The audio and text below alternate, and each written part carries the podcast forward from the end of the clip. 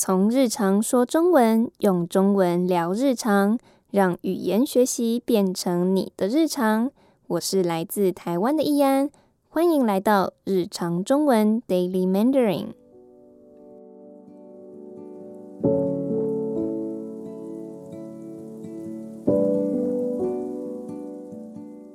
我将会分享，身为中文母语者，我们都是如何在日常生活中说中文。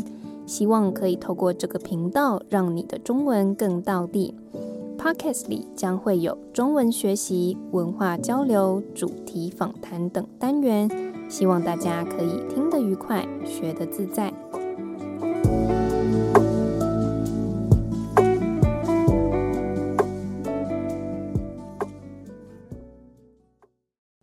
今天的 Podcast 想跟大家聊聊我最近看的一本好书，这是一位日本作家所写的，它叫做川原卓四 Kawahara Takumi， 中文翻译书名是《我要的新人生》，英文是 Be Yourself。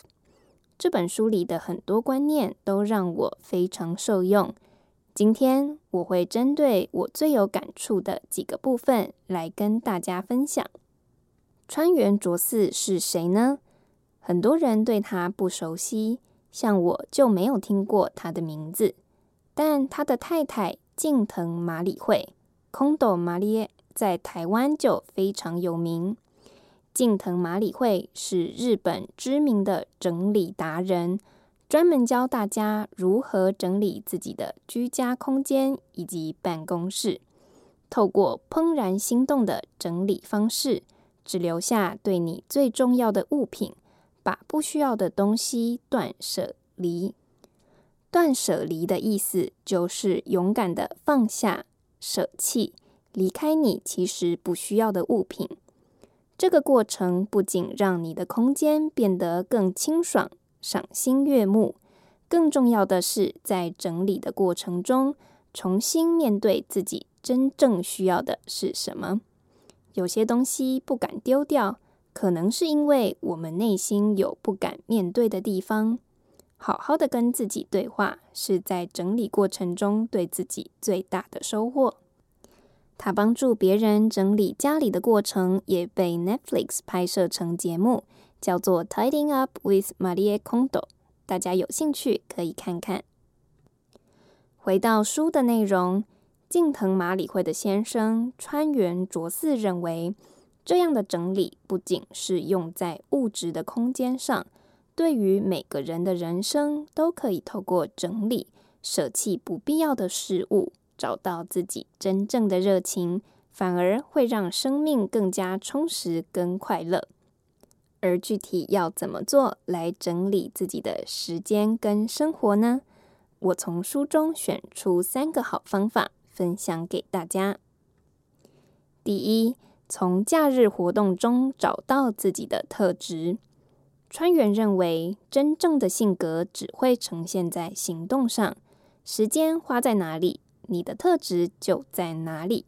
所以他的方法是，在日常生活中做任何事情时，留意自己当下的感觉，做哪些事情会让你做到忘记时间，甚至再困难都会想办法克服。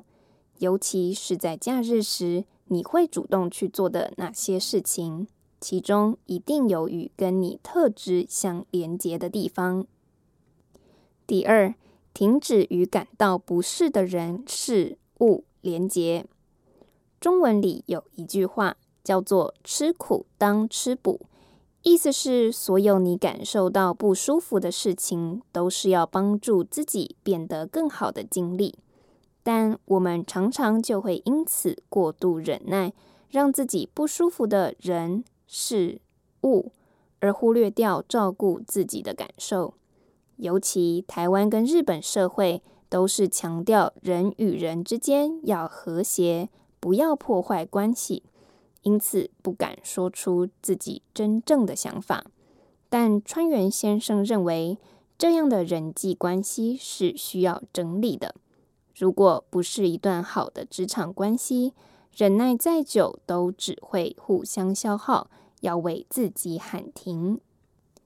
第三，从帮助一个人开始。如果已经透过上述的整理，找到可能是自己喜欢的事情，也丢掉不适合自己的要求，但仍然不确定这件事是不是自己的价值。川原建议，那就试着用这个特质去帮助一个人吧，然后检视自己最喜欢哪个部分，做的过程中，自己做的与别人做的又有什么不同。例如，如果你喜欢设计网站，有朋友正好想创业，但没有钱做网站，你可以帮助他完成。热爱整理的近藤，就是在大学时主动帮助同学整理房间。听到朋友真诚的感谢时，让他觉得这件事情很有意义，确定自己就是想要帮助更多人生活在舒适整洁的环境中。最后，川原建议，每天透过整理你的环境跟自己对话，提醒自己活在当下，不要下意识地忍受任何不舒服的状态。例如，你可以忍受马桶上的污渍，你也可能会默默忍受同事的让你不舒服的言行。更直接一点，就是从日常生活中开始练习不要忍耐。我自己也是看了这本书后，开始实践每天要折棉被、洗碗，不会再觉得很麻烦，而是更积极的想要让自己现在有个舒服、喜欢的环境。整体来说，我觉得这本书其实反映出很多现代人的焦虑，尤其是像亚洲地区的台湾、日本这种强调集体主义、遵循社会主流价值观的文化，很少有机会问自己喜欢什么，也很难有勇气去走出跟别人不一样的路。从书里我学习到，原来整理不只可以是整理空间，连生活都可以透过整理，让你有勇气过自己想要的生活，身心也变得更健康。你也有整理的习惯吗？对于自己的生活，你也有哪些想要整理的地方呢？欢迎留言跟我分享你实践的收获。如果你想收到本集的逐字稿，欢迎写信给我到 daily mandarin 八 at gmail dot com。 我们下集见。